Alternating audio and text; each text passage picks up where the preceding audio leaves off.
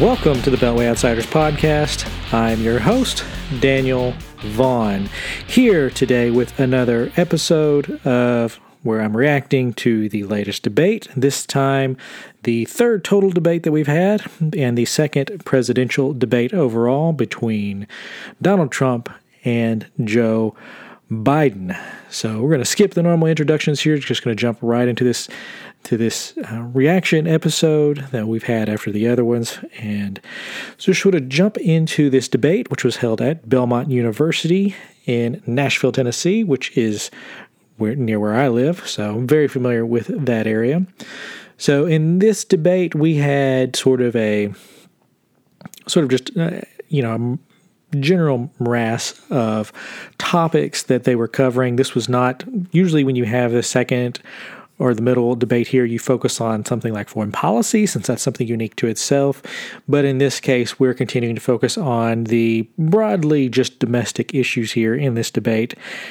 We probably should have jumbled up the format this year and just had one total nonstop debate over the coronavirus looking back now, since this is likely going to be the last debate that we have, that's something that people should just sort of looked around and said, hey, this is a top issue. We should probably have a debate only about this issue.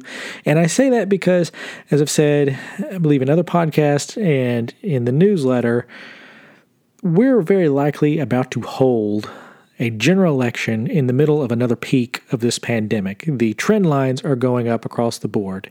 I was checking the COVID tracking project, and their seven day averages on new cases, hospitalizations, and deaths all trending in the wrong direction. They're all going up. So that is a bad signal, and it says that we're very likely going to be voting in the middle of this pandemic. And if you're early voting, you're probably voting in places where you're having to wear masks, social distance, so on and so forth. So this is the number one issue. How we're reacting to it is the number one issue. And we just probably should have had a whole night where they just discussed the ins and outs of that and how to deal with it. But we're getting this sort of piecemeal approach because they want to talk about other issues as well.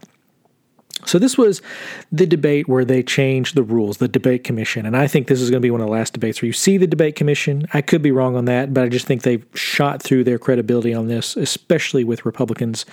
Had they done the same thing to a Democrat, this thing would not have even gone through. So we're going to see. I think this might be the last time you ever see the debate commission have this level of power over this process. We may just see the the different campaigns just negotiate from now on and deal with it that way. But overall, this was definitely a better quote unquote debate. You had a moderator that was a little bit more control. They had mute buttons in this one, which, with it, just that threat, that meant that neither candidate was talking during the allotted two minutes. I thought that definitely benefited Donald Trump just because you had Joe Biden talking more. That was the problem with the first one. He didn't allow Biden to talk much. He scored a lot of points, but without letting Biden talk, you didn't allow Biden to sort of just jumble over himself, as he sort of did tonight. There weren't any meltdowns or clear knockouts, and those are just rare in general with debates, but it was a better overall. And when you're having Biden having to constantly give answers like this, I think as you can see tonight, it very clearly wore him down. And I also thought, for the most part, with the exception of one, which we'll get over, all the questions were good. I thought the moderator asked pretty good questions. There was one in particular that was great, and I thought that was just good for both of them to have to answer it. But there was one that was just awful, and it was really a follow up on her part. But we'll get to there to that one. But overall, it was a good debate.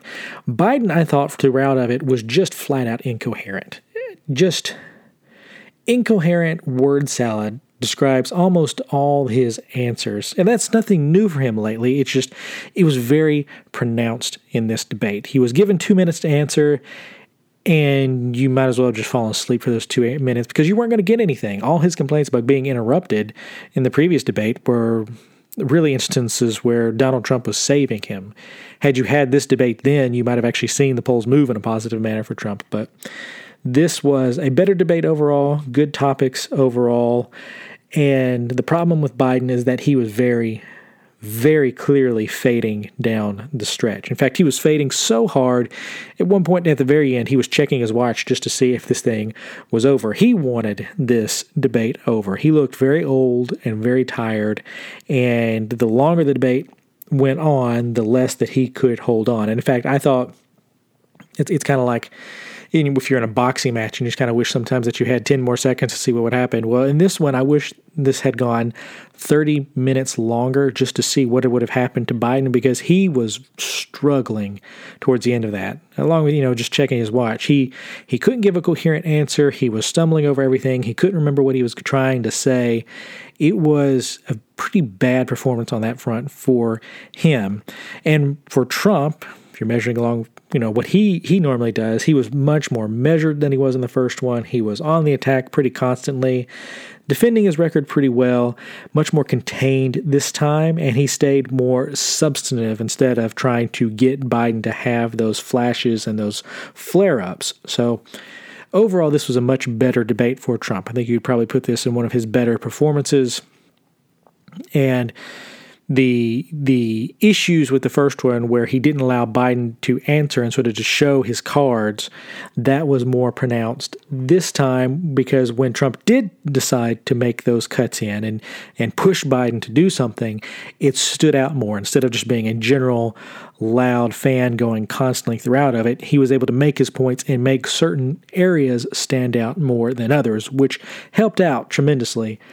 Uh, we'll get to all of them because uh, I had notes on this, but I was looking at an election analyst, uh, Patrick Ruffini, with Echelon Insights, and he was looking at the top trending searches for different people for you know Trump and Biden, and the number one searches that people, number one and number two searches that people were doing for Biden were uh, Biden ban fracking and Biden on the word super predators in terms of his support for the crime bill. So, those two things, when people were watching the debate, that is what they were looking up afterwards. So they were looking up fracking and whether or not he was before banning fracking, and they were looking up what he had called black people during he his support for the 1994 crime bill in Congress. So overall, and these were different areas that Trump had highlighted and hit him pretty hard in the debate. And so this shows just sort of on the backside that Trump was landing these punches and people were going and checking on him because they were effective punches that he was throwing here. And I know if you look on the backside, the I think it was the only poll that I've seen so far, and it's still very early because I'm recording this pretty soon afterwards. But CNN released in one of those snap instant polls of people who were watching the debate. I think they only had 39% showed that Trump was winning, which for him was one of the better margins that he'd had in one of these. I think they said it was his second best. And so, eh, you know, he he if you if you're going purely off polls, he lost every he's lost every single debate that he's ever been in. If you're looking at where he's scoring points and where it can matter, this is where he probably won more than Biden, primarily because I didn't think Biden landed that many clean punches. The ones that he did got overshadowed later on by far more viral moments. And when Trump did get hit hard, it was because he was hitting himself. Like he had a couple of flip, slip ups and I don't even know if you call one of them slip ups because he said himself that he shouldn't have said it while he was saying it. And that's Donald Trump. So his greatest enemy in all these things is always himself. So, like the, the previous reactions, we'll start out and just sort of walk through the different topics that they hit and some of the thoughts that I had going through this. They started, as you might expect, talking about the coronavirus and the coronavirus response. And for the most part, I, you know, they were going back and forth on most of this. Trump was, you know, measured. He was making the case for himself since he got to start it off. Biden started out and he did what you would expect any trained politician to do in this moment. You don't because he, he was asked, you know, what is your plan, and then he spent the first like ninety seconds of his response talking about all the failures of Trump, and then left the last ten to fifteen seconds just to say, well, this is what I would do too. And he has to do that because that's also his greatest weakness on this point. Because he doesn't he doesn't really have a plan on this. And it's very noticeable that he doesn't have a plan on this front. Because you have Trump out here who's making the case for what he's done. And when you look at Biden's plan, it's the same as some of the stuff that Trump is saying. All he does, all Biden does, is cherry pick what Trump says, the good things that Trump says, and leaves everything else behind and says that he's better. Well, if you don't want to deal with Donald Trump in the middle of all this, then it probably is better. But if you're wanting an actual plan, he doesn't actually have one. And that is that is interesting to me that, that we're in the middle of a global pandemic. And when you really get to the push shove section here of what are you going to do, Biden effectively doesn't have a plan. He's saying, oh, we need faster tests, we need people to wear masks, and we need social distancing. And these are all great things that we're already doing. You know, he talks about needing a vaccine. That's also great, but we're also working towards that. And instead, what he does is he paints a picture of doom and gloom. And if we don't do these things, then we're going to meet the worst case scenario. Whereas Trump is saying we're already doing these things and we're going to have a better case scenario. So it, he doesn't have a plan per se, Biden. And I find that just automatically disqualifying here because it's just you have to have a plan in these types of situations. You're talking about a global response. And it's not just, as I've written in, in, other areas, it's not just that we're dealing with America's response to this. This is a global response. And people are looking, and other countries are looking to America and how to respond to this. Because we're the ones coming up with the tests, we're the ones going to be coming up with a vaccine, we're the ones testing the bulk of all these, all the, all the various treatments. And so we are the ones funding and pushing most of this. And so it's not just us, it's the rest of the world that needs this. And that's partially why, you know, when you look at what we're having to do and what we're having to do for the rest of the world, it really undercuts how bad I think it actually was in China because they don't have any of this. They didn't have good tests. We know that because we've seen other countries try to use their tests and they were worthless. And so I just don't think China ever had any kind of adequate response to this. They probably just ended up killing everybody and then just didn't reporting it. But that's neither here nor there. So the fact that Biden doesn't have a plan on this front, I find just automatically disqualifying. And for you know longtime readers and listeners, you know that I've written and talked about this near constantly since in, in some different ways since February.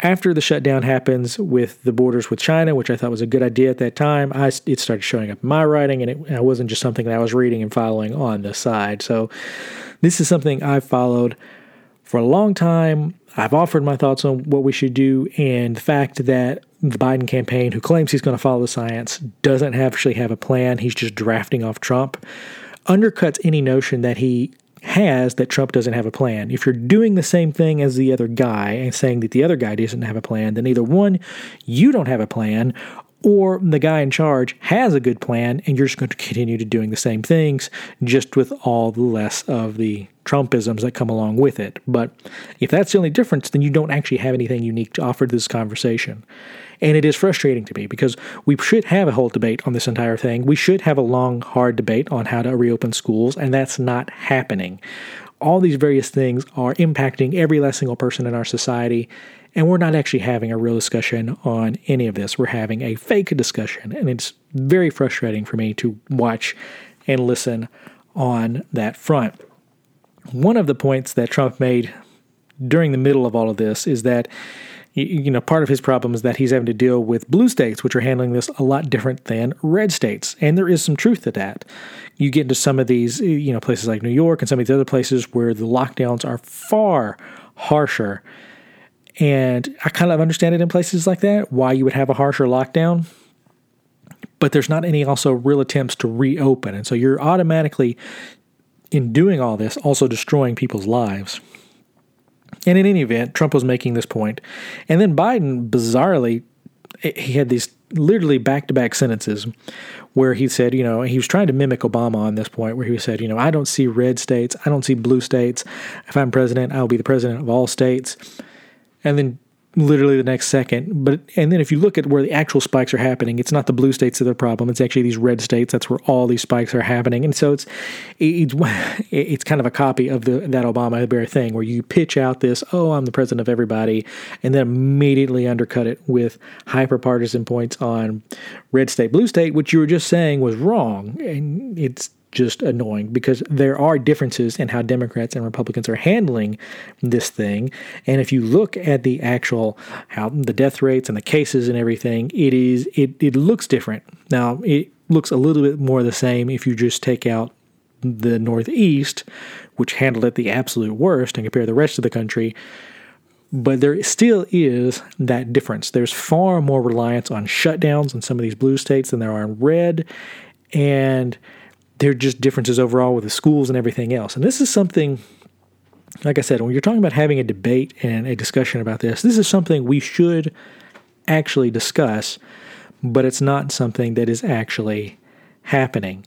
And so that is just one of my many litany of problems when you're talking about the coronavirus and how I respond to that. So that was the first segment.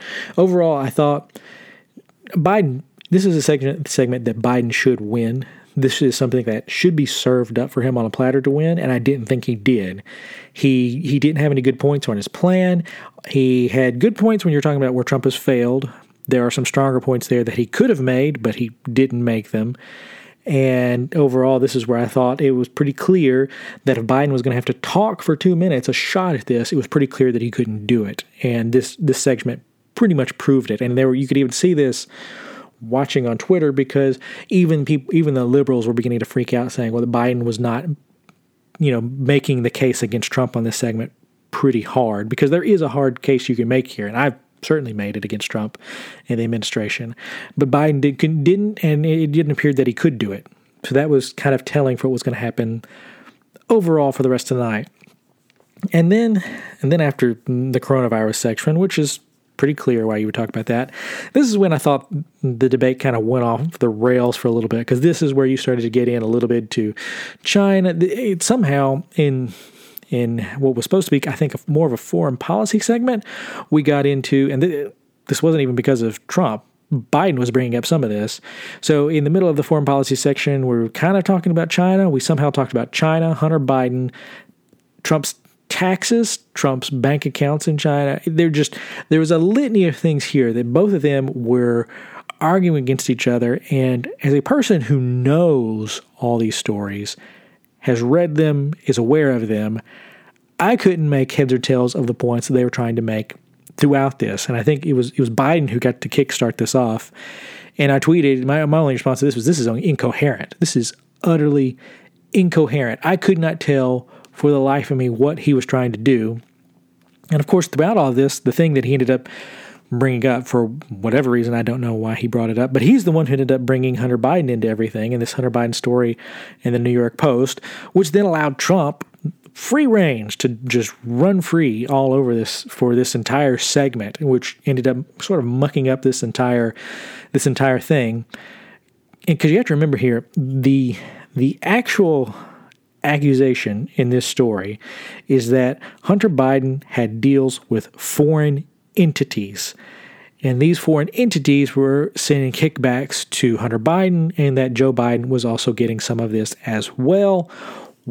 I believe it was once he was outside the White House. That was how they're trying to construct the timeline on all this, and it's kind of confusing. That is what the timeline looks like. It measures up as. So that's the accusation straight up. What Biden denied in this section is that he had never taken money from foreign countries, which is a slightly different denial than what the actual accusation is. Now, he could have done that because this is what Trump said. Like I said, a lot of this, and I say this as a person who knows these stories, it was incoherent mush. And I don't know that any points in this section were really scored back and forth just because it was so muddied. For one, Trump has a difficulty of actually creating a narrative account of what happened. The moderator didn't really ask a clean enough question in this area to really bring out what had happened. And because this is a negative hit on Biden, he had no reason to actually make it clean and make people understand it either. So it was a very confusing, kind of a fraught segment here. But the interesting thing, if you're following this story, is that Biden didn't deny the accusation of the story. He denied that he was taking money from foreign countries, which is not the accusation of the story. So I found that interesting. The second thing he did is that At no point did he ever deny the accuracy or he never said that the emails, texts, or computer involved, Hunter Biden's laptop, where all this is apparently on, at no point did he deny that any of this wasn't actually there and factual. So they're not denying the legitimacy of any of this supposed evidence. And this apparently is all in the FBI's hands. Just before the debate, I forget the guy's name, but there is one of the guys who's connected with this has verified that all this is correct verified that Biden is one of the people involved and is willing to testify before the Senate. So you're probably going to get a Senate hearing here within the next few days on this topic. And if you're having flashbacks to 2016, I would understand because I fully expect at some point this laptop's going to get released by the FBI or the information on it's going to be verified and released by the FBI in some manner or fashion. This is this is not just going to sit out there. And so we're going to have another moment with the FBI potentially here at the end of an election. So, uh, again, if you're having PTSD flashbacks right now, I would understand because this is what I'm expecting to happen here. Because Biden is a little cagey on this one. He's very. He acts very angry and he's denying certain allegations, but he's not denying the exact allegations, which is always we, Biden's a politician and he's smart, and so you know when he's doing this, he's doing it for a reason, even if he is missing a step. He's been his his team obviously came up with this as the thing that they were going to deny, and that he ever took any money at all from a foreign country. Fine, that's not the allegation, and none of this other stuff has been denied either. And we have a person out here who's named and on the record confirming that it's all true. So this would be as far as I can tell, there's no legal, illegal corruption or illegal kickbacks or any kind of bribery happening here. This is just unseemly and untoward behavior. So that's just kind of where things are going to be. I don't see the clear smoking gun of here is Joe Biden taking money for X and this is clear bribery and collusion with a foreign power. This just looks like regular corruption, where it's legal, but we all know that this is wrong. That's what it looks like anyway. And the thing about this is that Hunter Biden, his son, he absolutely is this way. We we've known he's this way for a while. It should have come up in the Democratic primaries, but none of the candidates decided to make it an issue, even though there were several left wing journalists who were writing stories. Like I said, I think I even quoted them in one of the newsletters, the New York Magazine, the New Yorker, places like that. They were writing pretty hefty articles on Hunter Biden and talking about whether or not he would be an issue in the primaries. And it turns out he's going to be an issue in the general, which was what some people thought he might be. But for the most part, I didn't think Trump landed any punches here because it was such a muddied issue. The and so the only way this becomes an issue is that if it's made an issue in the news, and that could happen with the release of the laptop or the Senate investigation or something. Something's got to happen along that line to boost this in the public's imagination and make them see something. And again, what people are misunderstanding about this story it's not that people are going to hear this story about Biden corruption and say, oh, well, Biden's corrupt, now I'm voting for Trump. It's not about that. People misunderstand what Trump's doing here with this story. What he's doing is making voters who don't like Biden already see a story like that, see the media covering up for it, and say, I'm not going to vote now. And that is something that can happen because it is something that happened in 2016 with the Comey letter and all, all the fallout from that. It especially happened with your hardcore progressive left. They saw this and they said Hillary Clinton is corrupt, we're not voting. So they just didn't turn out. They just said, if you, you know, whatever happens, happens. We're not voting on the top of the ticket. And so Clinton didn't get the boost of support she needed in some of these Midwestern cities, and her support collapsed. And that probably cost her the election. And you see this tightening in the race because there were two things that were happening at the end of that race. One, there was a come home effect for Republicans. They all said, okay, well, we don't like Trump, but we're Republicans, so we're going to vote Republican. So they all came home. I expect that's probably going to happen again. Trump is sitting around between 86 to 88 percent where with Republicans, whereas Biden is sitting around 96 percent. And you would expect Trump and Biden to be much closer on that just in an era of negative polarization, which we're in, a Republican should just automatically almost drill 95% without even thinking about it. So I would just expect Trump support to go up. And then what a story like this is that it cuts into Biden's Democratic lead. It's not about swaying voters one way or the other. It's about suppressing one side of the vote who sees this and says, we're just not going to vote. So that's the aspect of this story.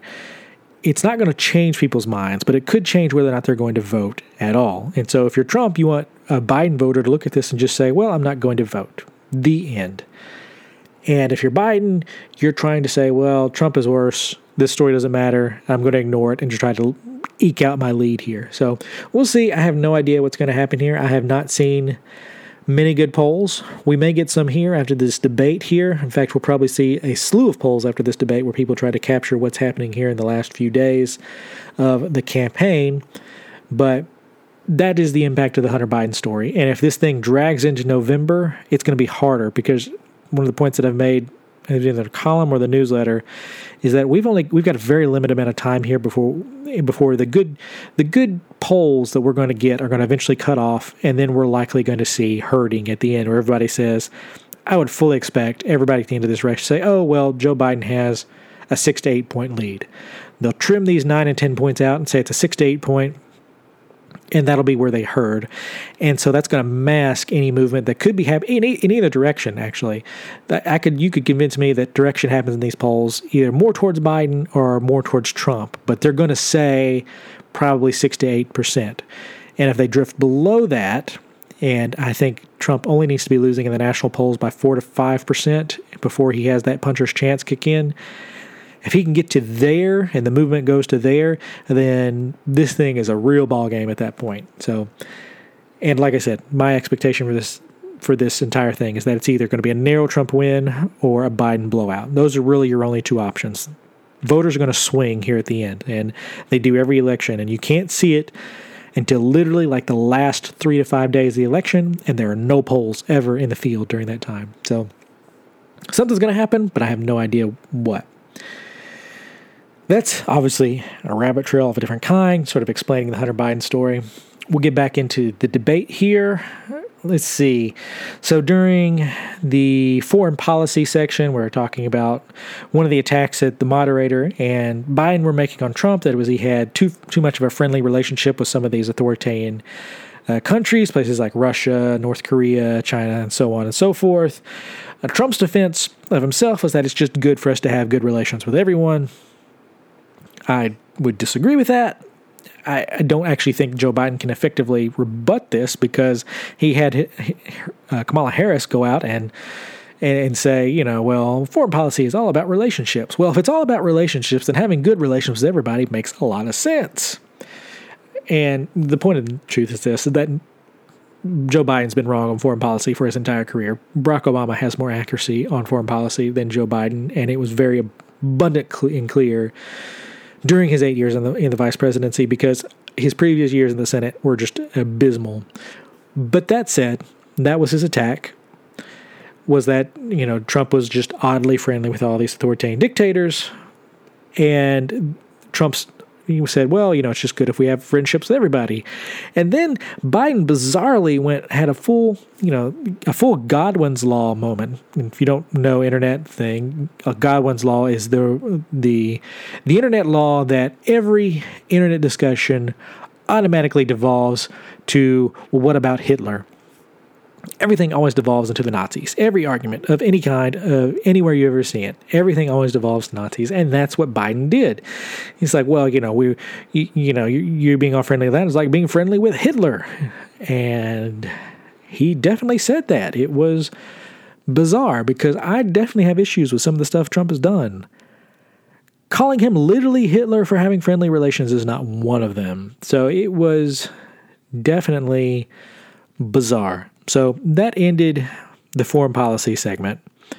Like I said, it was mostly just a mess because we're weaving in and out of China, Hunter Biden, Ukraine, Russia. It was just an unmitigated disaster.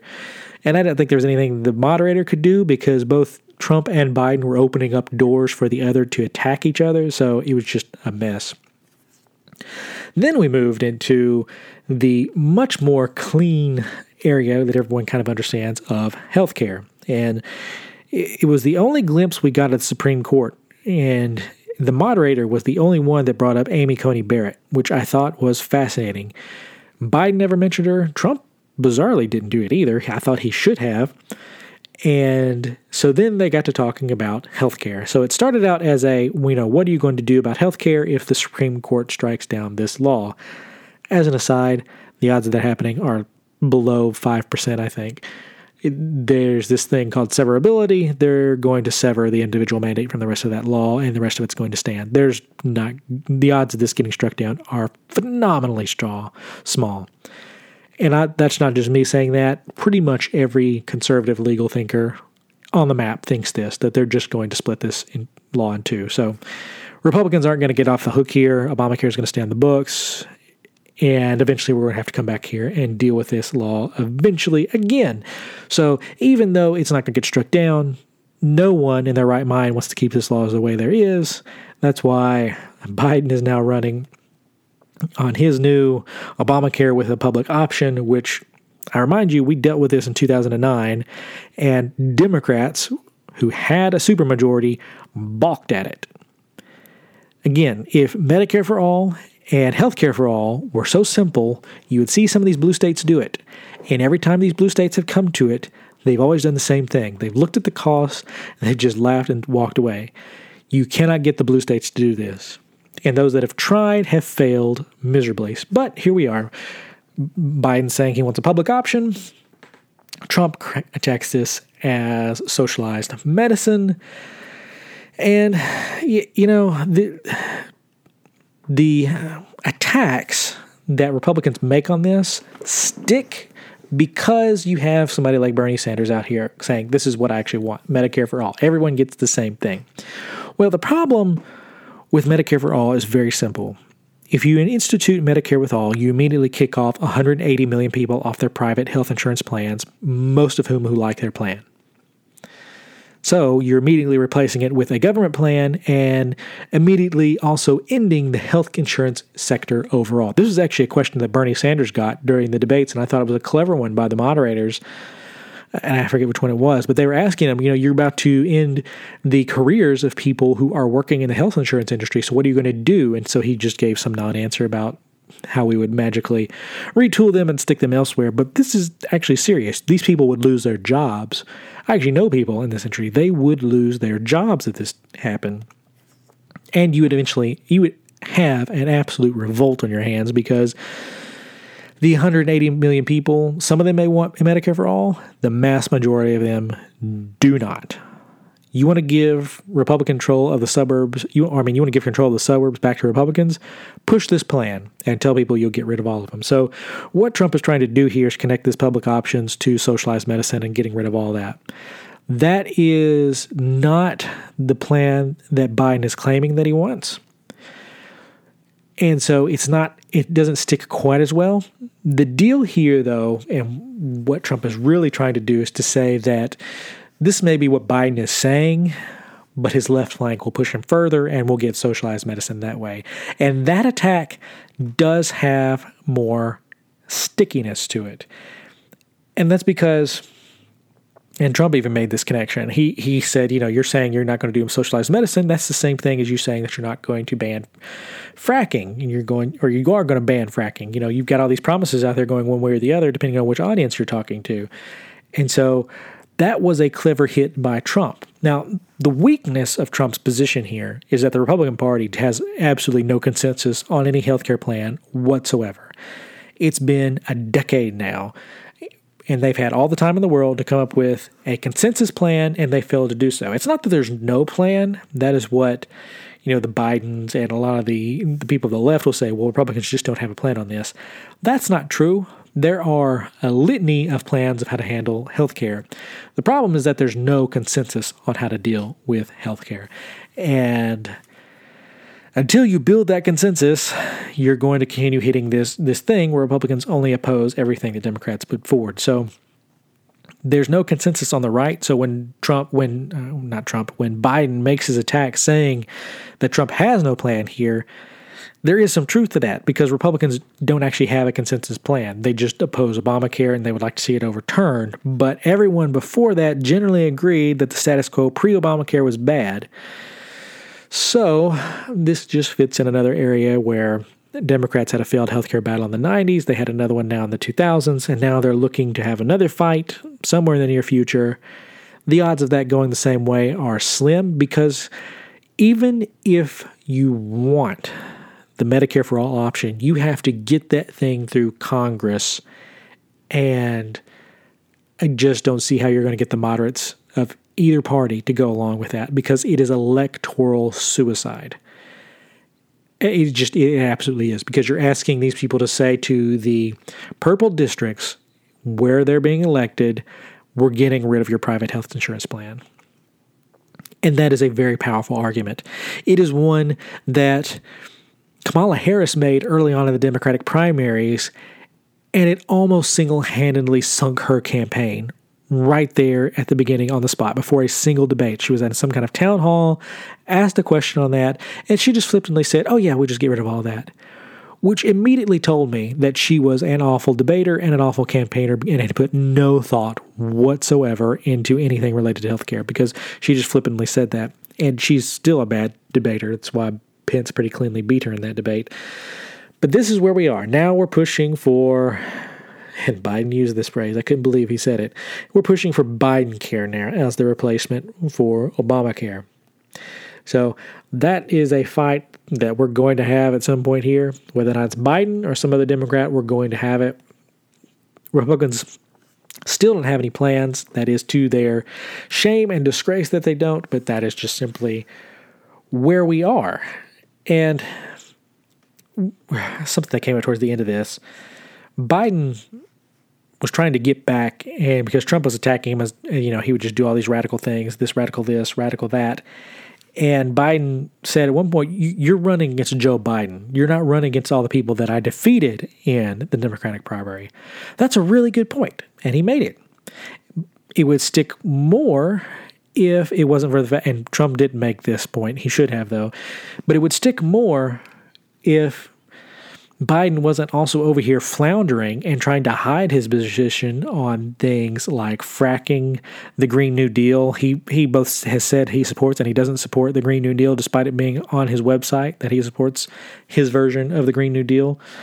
He won't say whether or not he's going to support court packing. Now he's come out with some kind of random committee that'll report to him whether or not we actually need court packing, which just an absurd notion on its face. So if you're over here hiding all these positions, and we know politically that the only reason you're hiding behind all these positions is because of the extreme liberals in your own base, then it's hard to say that you wouldn't end up going with socialized medicine if push came to shove because you're being pushed and shoved by your left flank on all these other issues. So that is where Biden's weakness shows. And in a debate where he looks weak throughout it and is struggling to answer and is fading down the stretch, it looks even worse. After that, we come to, I think this is what the moderator called the leadership question. And really, it was more of what's your leadership with Congress. I thought this was actually a really clever section, but it, this is where we had our bad question. I remember I mentioned that earlier. So it started out with Trump, and they're talking about the COVID relief plan. And the moderator correctly notes that, you know, people are suffering. We need to get them more relief. What are you going to do to get that through? How are we going to get this through? Trump is obviously in office, so it goes to him because he is president. And so he starts off correctly blaming Nancy Pelosi for not refusing to negotiate, walking away from the table, yada, yada, yada. And the moderator even stepped in at one point and said, Well, you're the president, as if expecting him to do anything with the congressional negotiations when one entire branch walks away. And so that was the bad question of the night because we have three branches of government and you should and you know if you're trying if one party just flat out walks away and they're walking away in this case Pelosi is deliberately walking away because she thinks people suffering and not getting any aid will benefit Democrats. That is the cold political calculation here. That is what everyone knows and it's not even a secret So that's, and you can even see this in polls too. There are polls on this that show people blame Nancy Pelosi more than Donald Trump on not getting COVID relief through. And that's because they've seen Donald Trump's willing to open up the checkbook on practically anything and just flood the money, the market with money. Pelosi's the one sitting here with nothing, wanting to do nothing. And I think, ironically enough, she should push one through if she wants to get the Senate back because Senate Republicans are the ones who are saying they don't want it. I think Trump would push them and McConnell could push them to do something. But regardless, aid does need to happen here. And so that was the question to Trump. I thought he answered pretty well. But the question from the moderator was her worst one of the night. Other than that, I thought she was great. But then she pivoted and she went from her worst question, she ended up asking her best question of the night, I thought, because you had Biden who said multiple times throughout this debate, I am the leader of the Democratic Party, not all these extremists. I'm the leader of the Democratic Party. So she actually took that language and she said, Well, if you're the leader of the Democratic Party, then why are you not pushing Nancy Pelosi to push through an aid package? Biden didn't have a good answer to this. In fact, he he was all word salad. He talked about working together and doing all these various things, but he didn't have an answer to this. And I thought that was interesting because this is something where if you're going to claim that mantle and you're going to claim to be that leader, but you can't push your own house to do something, despite acknowledging that it is needed and that is one of the first things that you'll do if you're elected, if you can't push your own party, if you are right now the president, the you know the, the, leading candidate for president, then what are we even here for? If you can't even deal with your own party, how can we expect you to deal with the other party?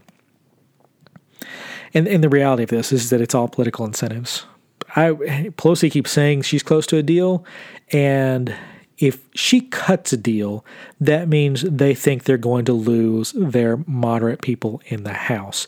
If they go with no deal at all, that means she thinks that their polling position is strong enough that leaving aid out, you know, skipping aid will will benefit Democrats in the long run. So the whether or not we get a deal or not is going to tell you a whole lot of where Democrats believe their political position is in the polls in relation to Trump and Republicans.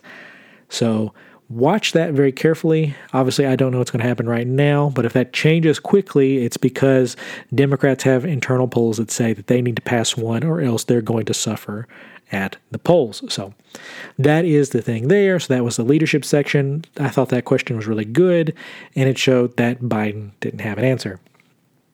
From there, we moved into immigration.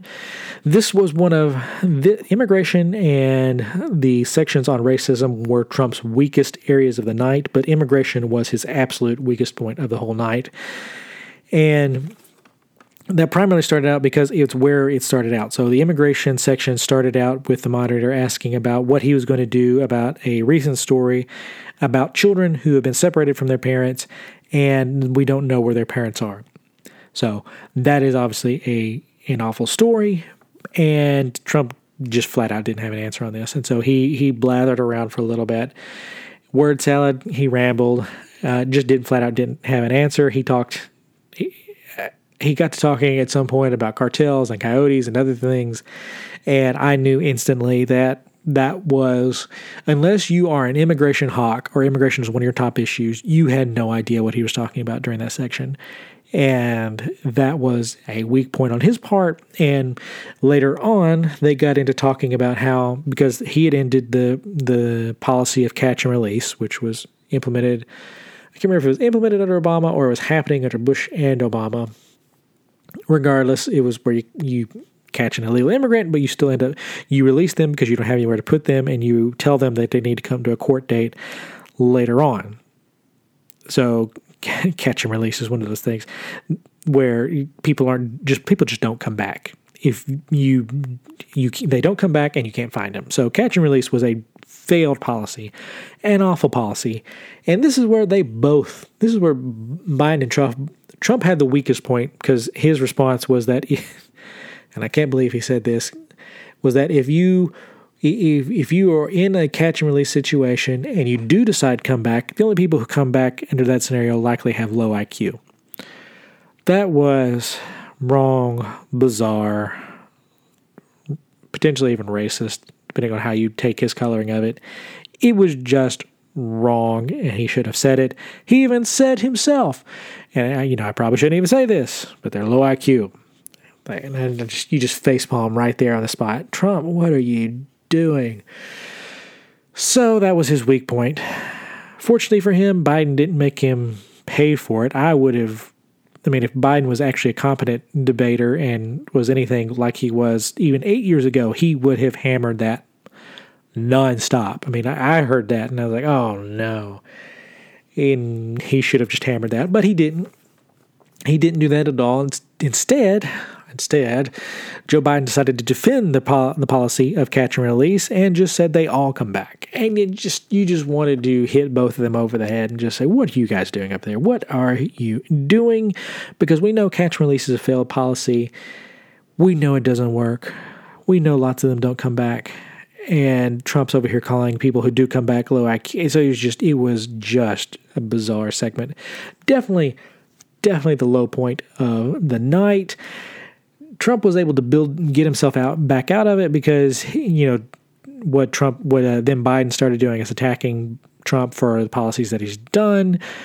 And then Trump turned around and attacked Biden and said, Well, these are just some of the policies that you started. And there's a lot of truth to that. And so then he got his viral moment of the night out of this, which was, Who built the cages, Joe? Who built the cages? And he just kept asking it over and over again, asking Joe Biden, Who built the cages? Because the answer is, Joe Biden and Barack Obama built the cages that a lot of these kids were in because this all happened in 2014. And if you don't remember this, you should remember this because in 2014, Republicans won a landslide in the U.S. Senate that is still having ramifications to this day because the senators who were elected then are still helping pass through the Supreme Court justices and all these appeals court judges.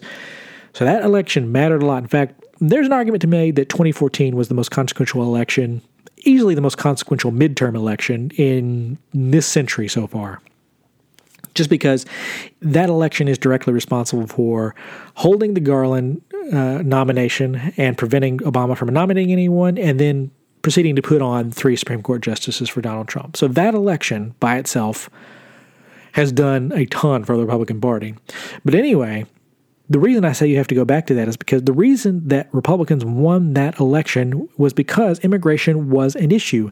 The issue of the Obama administration's administ- immigration policy, where people were talking about people in cages, all these kids in cages, the separation, the the caravans that were at the border, all these things excuse me, that you later saw Trump jump on, these were issues in 2014 and it gave Republicans a landslide victory in the Senate. So the this you know who built the cages? Who built the cages? There's a very real truth to that, and Biden never gave an answer to that. He just hit back at Trump and Trump's own weaknesses in this area, and bizarrely defended catch and release. So. This was a weak point of the night because both of them are clearly incompetent on this issue you know, Trump was able to end it throwing haymakers, but that that low IQ line that is that's going to be in every attack ad from here to the election. So I, he shouldn't have said it. If he doesn't say it, he's fine. This just ends up being a weak point for him. But because he said it, this is going to become this is going to be like the the the stand stand down. Stand back, stand down, whatever that line was that ended up going viral after the first debate between the two of them this is going to be that line from this one. It's going to be in a thousand tech ads, and he he should have known better. So from there, they pivoted to more of the racism and crime section, and this is where Trump was also weak. And it's just it's a weak topic for him. He doesn't know how to talk about it, so he's always weak here. Where he was able to swing back, because I thought Biden gave a pretty good answer on how black families are give different instructions for their kids. That was a good answer on his part. Where where Trump clawed his way back into this discussion was that he started hitting back on the 1994 crime bill and and the fact and the the super predator line that I can't remember if it was Biden or somebody else, but it definitely it was one of the things that happened. But the thing about the the crime bill here that is getting lost here is that people are talking about how Biden supported the 94 crime bill. That's not true. It's not that Biden supported it, it's that he wrote it, sponsored it, and helped pass it. He was the main person pushing the 1994 crime bill. So, at this point, once they got out of the racism section and they got more focused on crime and how to deal with reform and things of that nature, this was where Trump really threw some heat. And I do mean he threw some of his hardest hits of the night that I thought he should have really been making some of these arguments in any of the other sections because what he pointed out is that Biden was talking about all these various things that needed to happen for police reform and uh, you know all these plans because he, he Biden started out hitting Trump on the racism angle, which is where he was stronger, and then moved into reforms that he would make. And anytime he did that, Trump immediately fired back with, Well, why didn't you do that while you're under your eight years with Obama or in the 47 years that are part of your overall public career? Because Joe Biden doesn't have a response for that. He has absolutely no response for why he didn't do this under the eight years with Obama.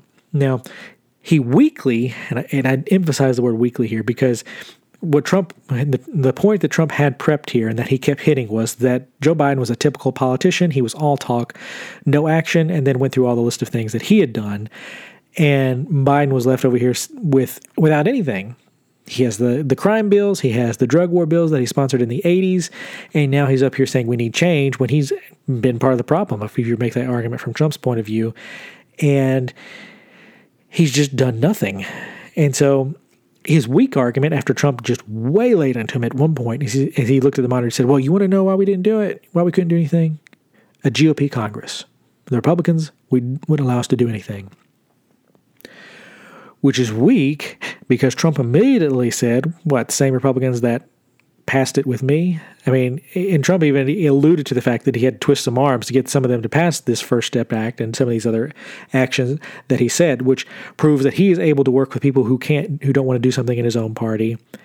And he's got these other Democrats over here who are saying this is good legislation, and he's gotten a lot of plaudits on this point, and, and he can point to this and say, "I've done more than you in my 47 months than you've done in your entire career," and there is a lot of truth to that. That point sticks, and it sticks hard. And when Biden blames the GOP, the reason that it's a weak point is he's got all these ads, he's made all these points about I have the ability to work across the aisle and work with people who I don't agree with. He's got these Cindy McCain ads down here, and now he's blaming these same people. It, it kind of it, it's the same thing of him saying I don't see red or blue and then immediately blaming red states for everything. And he's doing the same thing here. I work with everybody but it's all Republicans fault. And it just makes him look incredibly incredibly weak. And there there's one of the reasons that it is weak is that for 2 years there from 2008 to 2010 the Democratic Party had a veto proof majority in the Senate and a majority in the House. They could have anything they wanted. And they did nothing. They didn't do anything to help minorities. They didn't do anything to all these things that they say are needed, all the stuff they said that we needed on climate change, all these things that are existential threats. And they believed a lot of the same stuff then. It's not like we're talking too long ago. This is barely just about a decade, decade and a half ago. They believed all these same things and they didn't push for it. And that they went, immediately went in and shot themselves in the foot with a really bad healthcare plan. They thought they had that mandate. They did not. But they took no action. All these things that they say that, that are needed, they didn't try. And the the lesson and the story, if you go back, I think Tim Alberta's book, American Carnage, really captures this point really well from those Obama years and how the Republican Party had to rebuild itself. Is that Obama could have decimated the Republican Party. He really could have. In those two years where he had all that power, he could have decimated them by reaching across and building a bridge with some of those Republicans and scoring bipartisan deals with them, which would have weakened the power of people like Mitch McConnell and others. Instead, what he did was he went with the advice of Nancy Pelosi, who and Harry Reid, who were just partisan hounds. They wanted to shove something down the Republicans' throats, and so that's the only thing they did. They ignored everything the Republicans said, and as a result, that gave Republicans the impetus they needed to oppose because they said, well, we're being shut out here, and this is just partisan junk. This is just them shoving something down because they can. They're not actually doing this for them in the best interest of everyone, they're doing it in the best interest of themselves.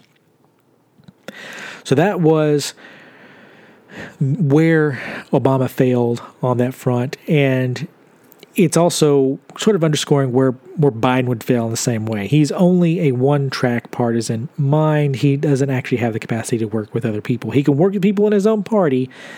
He's not good working across the aisle, especially in, in this day and age. So those were the crime sections. The, and so that brings us to the very last one and probably the biggest points that you're going to see Trump push because he got Biden to say that he had never said that he would he would end fracking, which is important in the state of Pennsylvania.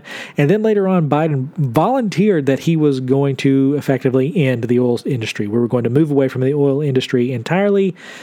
And he claimed that we, he never said that he wanted to ban fracking. Trump hammered him on this point, as he should have, because one, there are plenty of debate clips that show Biden saying the exact thing that he was going to ban fracking. And yes, I know you could look at all of the nuance. You know, he's talking about federal lands, he's talking about maybe transitioning away from it. It's still the same thing. You're telling people that the way that they make their livelihood is going away. One way or another, it's going away. And the same thing with this oil industry thing. You're telling people who make their living here it's going to go away. And in places like the Dakotas, where we've seen a, a boom in people making wealth up there, and in other places, that matters. We've seen entire cities and towns revived in western Pennsylvania on these technologies alone, and now they're talking about ending it. So Trump proceeded to hammer him relentlessly on that point, as he was right to do so. And in fact, as I said at the top, we know that these were sticking because the top searches afterward were about Biden banning fracking and about the phrase super predator referring to black men during the 1994 crime deal debates. Those were the top searches. This oil industry will probably follow very closely behind, and you'll know that the Biden, we know that the Biden campaign thinks this because immediately, and I do mean immediately, I was literally getting on the air here. I was scrolling through Twitter real quick to make sure there's no more new updates. And there was one. There was one from the Biden campaign clarifying their position that Biden did not mean he was trying to end the oil industry. He was just talking about ending oil subsidies, not the entire oil industry. But you've got him there on tape saying pretty clearly that he wanted to end the oil industry and bring it to a close. So that was how the debate ended. They had some pleasantries at the end, but that was the major flashpoint at the end. So those those are all the major points of the debate.